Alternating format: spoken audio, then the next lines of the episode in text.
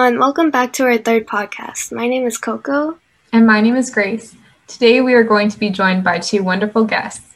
Let's welcome Michael and Christine. Before we begin, Michael and Christine, would you like to introduce yourselves to our listeners? I can start off. Uh, my name is Michael Reeve. I'm an environmental scientist, chemist by heart, but I transitioned into the renewables, wind and solar, and now I work as a generation dispatcher and I oversee grid operations in real time right across the United States. Okay. Um, I'm Christine Eigenmann. I'm originally from Switzerland um, and moved to the US two and a half years ago with my family. I'm actually uh, an economist at the basis. Um, worked for many years in companies in, in the purchasing and marketing department. So I actually like to sell things and to make projects happen. Um, and then moving here, um, suddenly realized what was going on with the world and what climate change means and since then became um, a full-time climate activist and trying or, and met mike in the same grassroots organization here in our local town in hingham yeah we work for an organization or volunteer for a climate activist net zero group called hingham net zero that's really cool my first question is why should environmental issues be prioritized okay um, Mike and I have been talking about that a little bit. And basically, I think we have to take this question a step back. Um, we really have to look at it again at what's going on currently. And, and that brings me back to climate change. So, and, and, this sounds now very basic, but I think it's maybe important that we reiterate it. Like the Earth has a layer around it, which is called the atmosphere, or you can look at it as a blanket and that's actually a good thing. And in this blanket, there's different gases, you know, there's oxygen, there's carbon dioxide, there's methane, there's a good mix of gases, and they protect us from the cold from outer space. So that's a good thing. So now what, but what has been happening since uh, industrialization is that we've been just spewing a lot more gases into the atmosphere, um, which means that this, this natural blanket which the Earth has just became thicker and thicker, and which means that the heat, which naturally protects us from the outer space, is more and more trapped, which means that the whole Earth gets warmer and warmer and warmer. And so therefore that has lots of consequences. You know, I mean, if if the whole the whole planet with this blanket gets warmer and warmer, the water expands. So like you have sea level rises, you have like whole the severity of climate events it becomes uh, more drastic. So like you have suddenly snow in Texas where you should not have it. You have droughts where you usually don't have it. Um, uh, you have all these wildfires. I mean, the whole thing goes crazy. So basically, um, this is at the moment the biggest environmental issue which we have on this earth. It's, it is actually climate change. I would actually call it the climate crisis um, because it is really the crisis. Uh, because if you don't do anything about it, um, well, like more and more species, more and more species go extinct, uh, and eventually us mankind go extinct. Now, the good news about this is, is that it's man-made. So, I mean, we're responsible for it.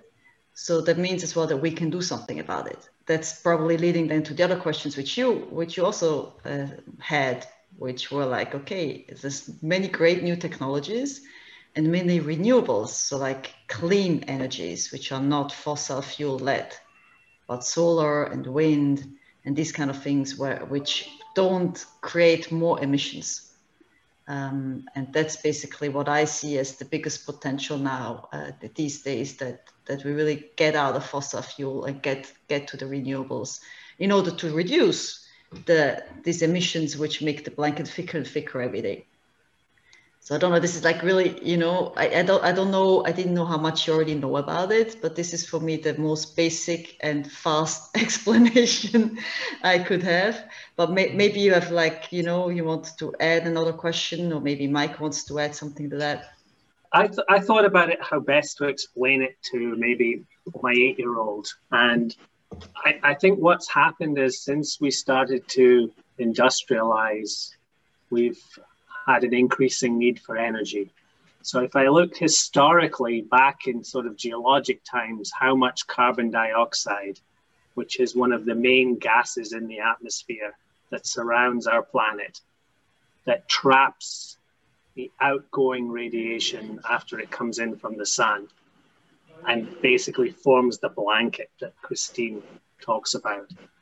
Historically, we were at about 280 parts per million. But since we started burning all of these fossil fuels, coal, oil, and natural gas to make electricity, to let us industrialize and produce all sorts of goods and, and fly all around the world and have our motor cars and our trucks and everything. We have now gone up to 420 parts per million. So 280 up to 420, which is a huge gap. So even even in our sort of lifetimes, I mean, if I go back to the last 50 years, we've gone up about 94 parts per million.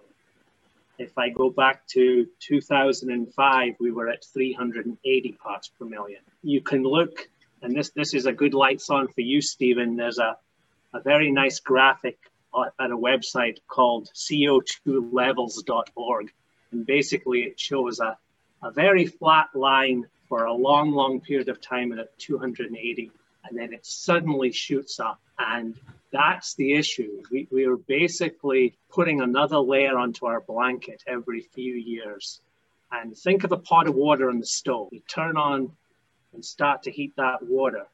Well, once it approaches boiling point, that water starts to move and bubble. And it's at that stage that what scientists have warned at 450 parts per million, where we, we can go into something that we can't reverse and that's going to have basically a catastrophic change in our climate.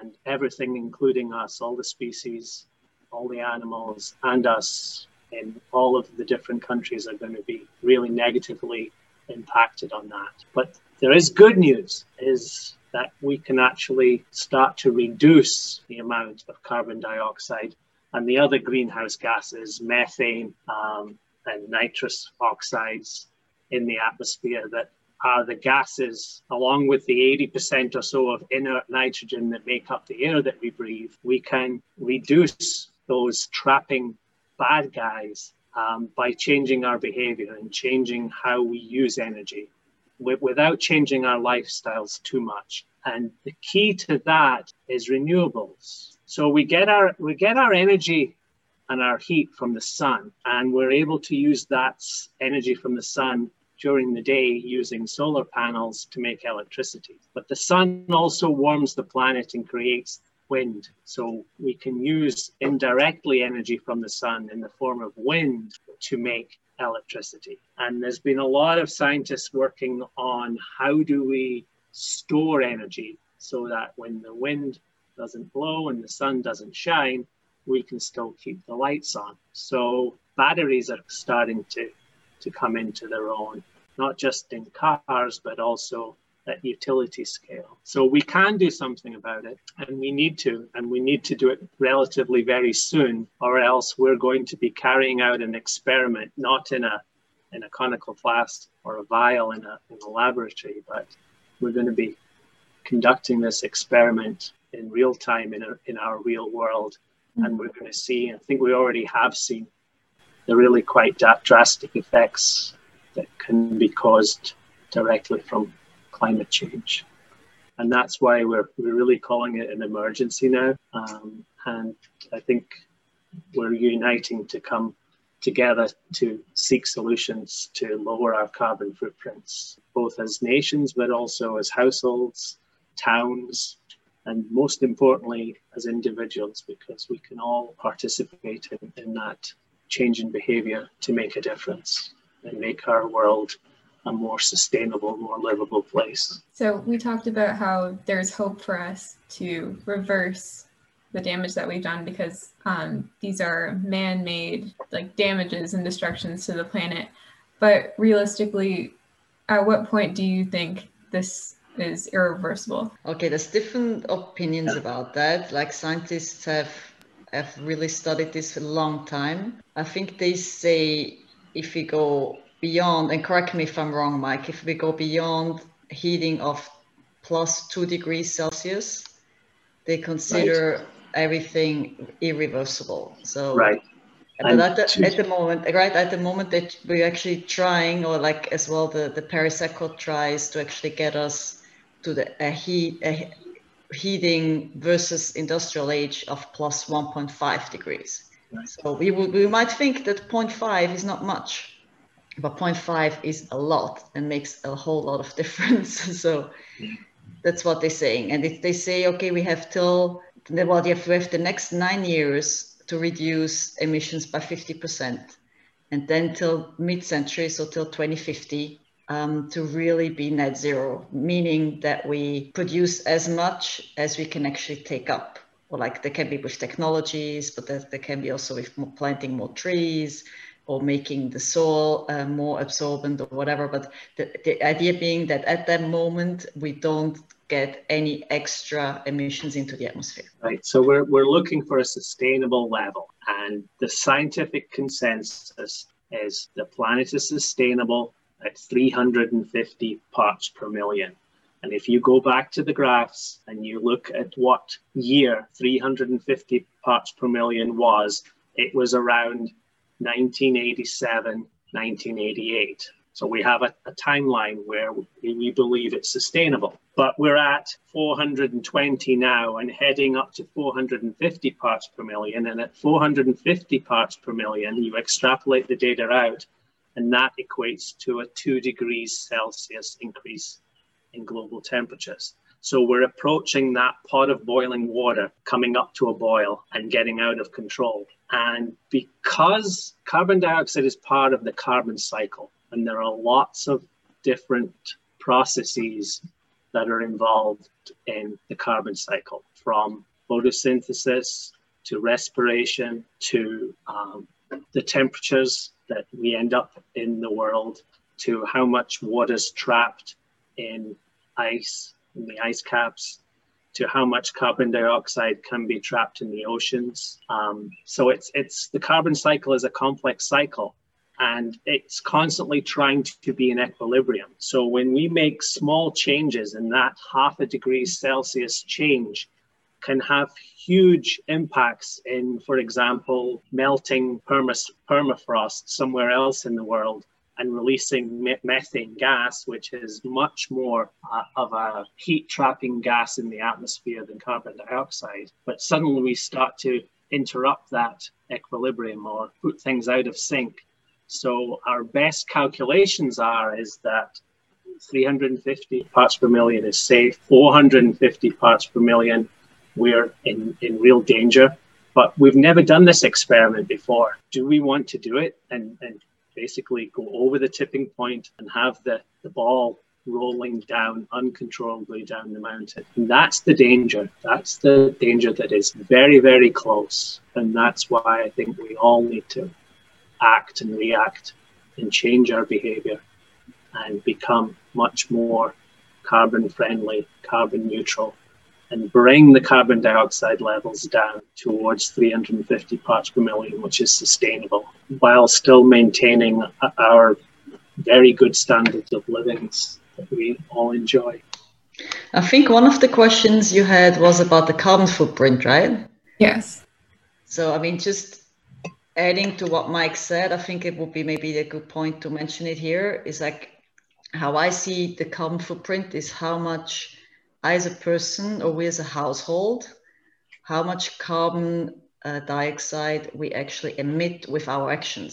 So, like if I take, um, if I fly back to Switzerland twice a year, that's going to have a huge print. That's going to be a huge carbon footprint because it's it's going to uh, emit a lot of carbon dioxide. If I if I heat if I heat my house and it's not insulated, so I heat the, the, the air around the house more than the house, that's going to have a, a, big footprint as well because I, I obviously I emit a lot of carbon dioxide if I have oil or gas heating. But if I drive an electric vehicle, that's not going to emit as much carbon dioxide because I'm not using like I'm not tanking it with um, with gas, but I'm still going to use electricity, and depending uh, on that electricity where where it comes from, if it's renewable, then actually that's rather going to reduce my carbon footprint. So it's really like all the, the actions I have, or maybe as well what I eat. You know, if I eat more meat than than plants, and so like my whole lifestyle, all this together um, you analyze what you what you impact in terms of, of, of, of carbon dioxide emissions, and that's going to give you a footprint. And the footprint can be either a really large foot or it can be a, small foot.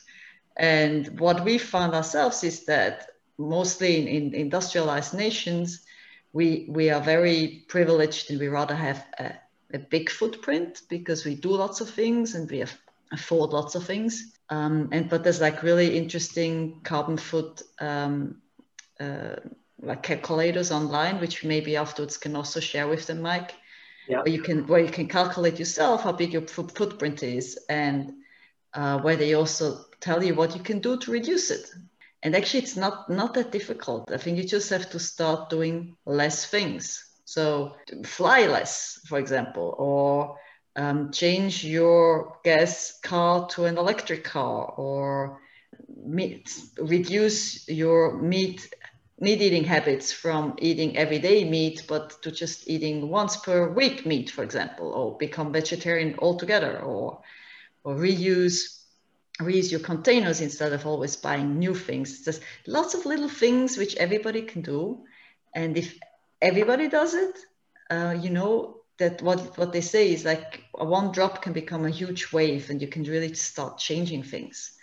And that's that's really great. And i'm sure you saw in the news how exxon and shell um, like the big the big fossil fuel or gas companies how how they now have to change even though they don't want to they still don't see that they need to but they're the shareholders and even um, a, a, judge in, in Holland like was really clear and said, no, now you have to start reducing carbon emissions because you contribute to, to the climate change, so you have to stop change.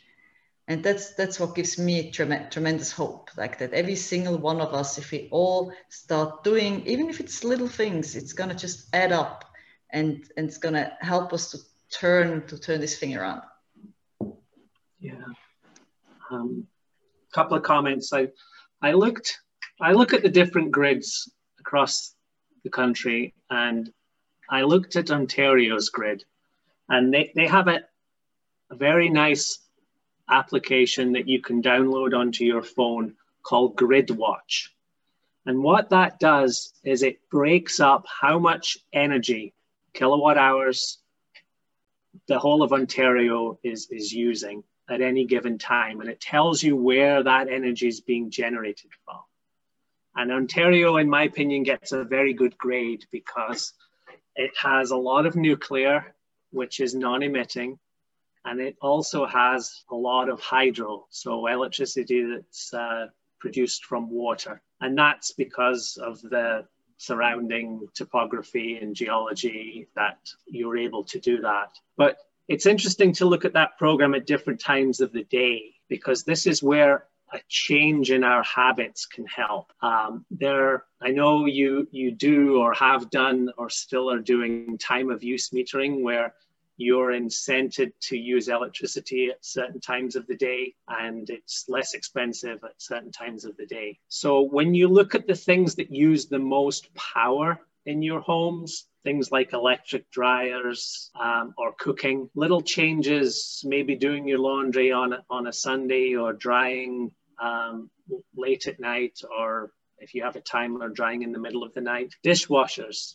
A lot of new dishwashers now have programmable times on them, so you can set them to run it two in the morning and, and you'll find that that actually reduces your carbon footprint a lot because running your dishwasher peak periods when people are cooking and coming home from work, that's when the, the natural gas plants are running. And that's when the carbon footprint based on burning that methane is the highest. Um, I think the other things that we, we use most are to heat our homes. And there are new technologies, heat pumps, for example, that can replace uh, gas furnaces or oil boilers, gas boilers to produce the heat that we need to keep ourselves warm. Nobody's saying that we should be cold when it's minus 20 out. We don't want that. But there are things that you can do when it's time to replace mechanical equipment in your homes that will really help to reduce our collective footprints. Um, the other the other program that we've looked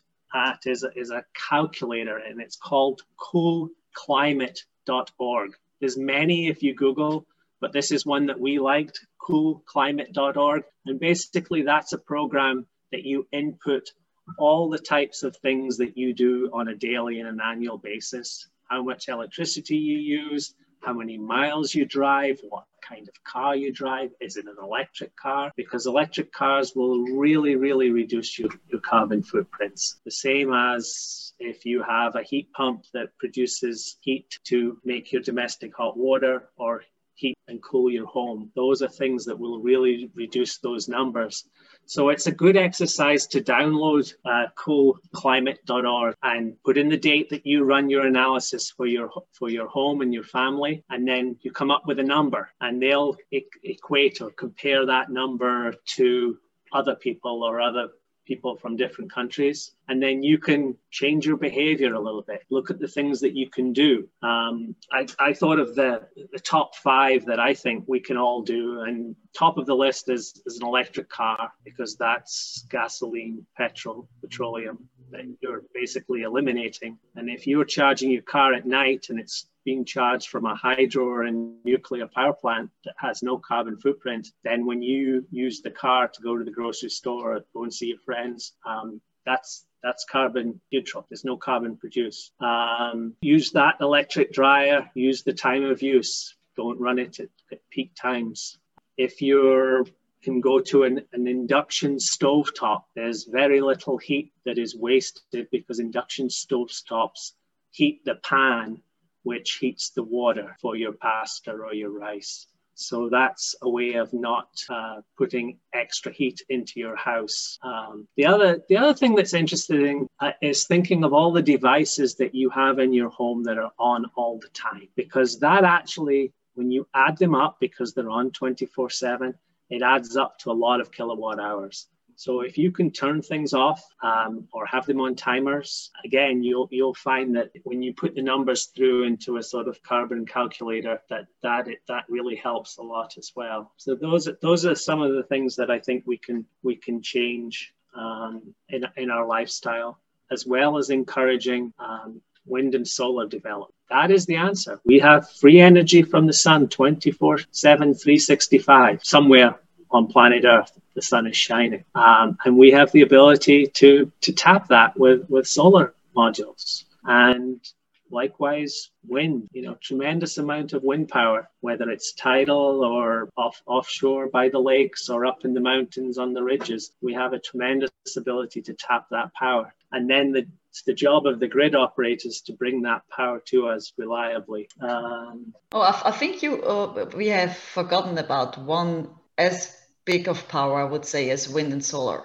And that's the power of your own voice, of speaking up, of telling your community or your town or your legislator um, to do something or like to elect people which support um, climate action, um, especially if you can already vote. I, I, think you, I don't know at which, which age you can vote in Canada. Um, in Switzerland, we can vote with 18. Uh, so that's a tremendous opportunity and responsibility as well because then you you you really have you tell the people what you want and you you hold them accountable for what what you actually what they're elected for. And that's what we've now seen as well here in hingham mike right? We really oh, made, made sure that uh, on town meeting now this town finally will establish a climate action plan and that people are elected which are going to change which kind of electricity we're buying um, which are going to get out of fossil fuels and that's what I've discovered. And it took me a long time to discover that. Okay, I'm now like 44 years old, but I really discovered here in the US that using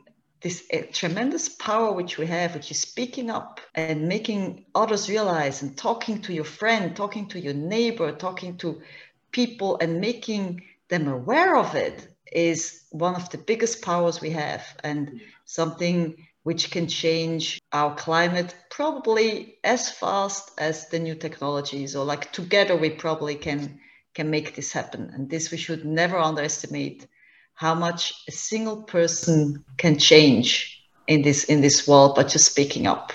Yeah. I think that's a really good point christine. I mean the, the scientists have been telling us this for many years and they've been right. The data shows that. But it's not just the scientific decisions and scientific data that's driving this. It's the politics, and not just in Ontario or Massachusetts.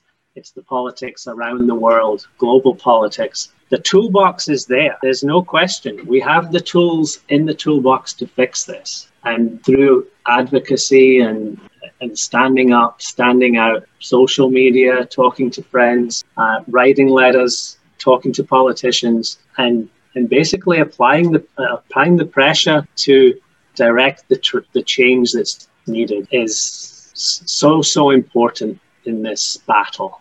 It really is. I can't underscore that enough. I mean, your podcast is. I mean, look yeah. at you guys. Yeah. This is just amazing. It's just yeah. really amazing. And and you know, I, I, I wish that when, when I was younger, I had realized this already and had had the courage to do that. It's really, really great what you're doing. And it's so important as well.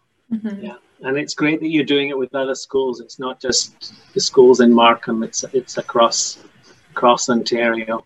Yeah. Well, thank Your you guys so much. The longest thing you have. Yeah. and that concludes our podcast for today. Thank you to everyone that is listening for taking the time out of your day to learn more about the environment and what you can do to help. Stay tuned for our final podcast. We'll, we challenge you to make a difference around you. Send us a DM at Together by on Instagram telling us what you did to take care of the environment. Bye for now.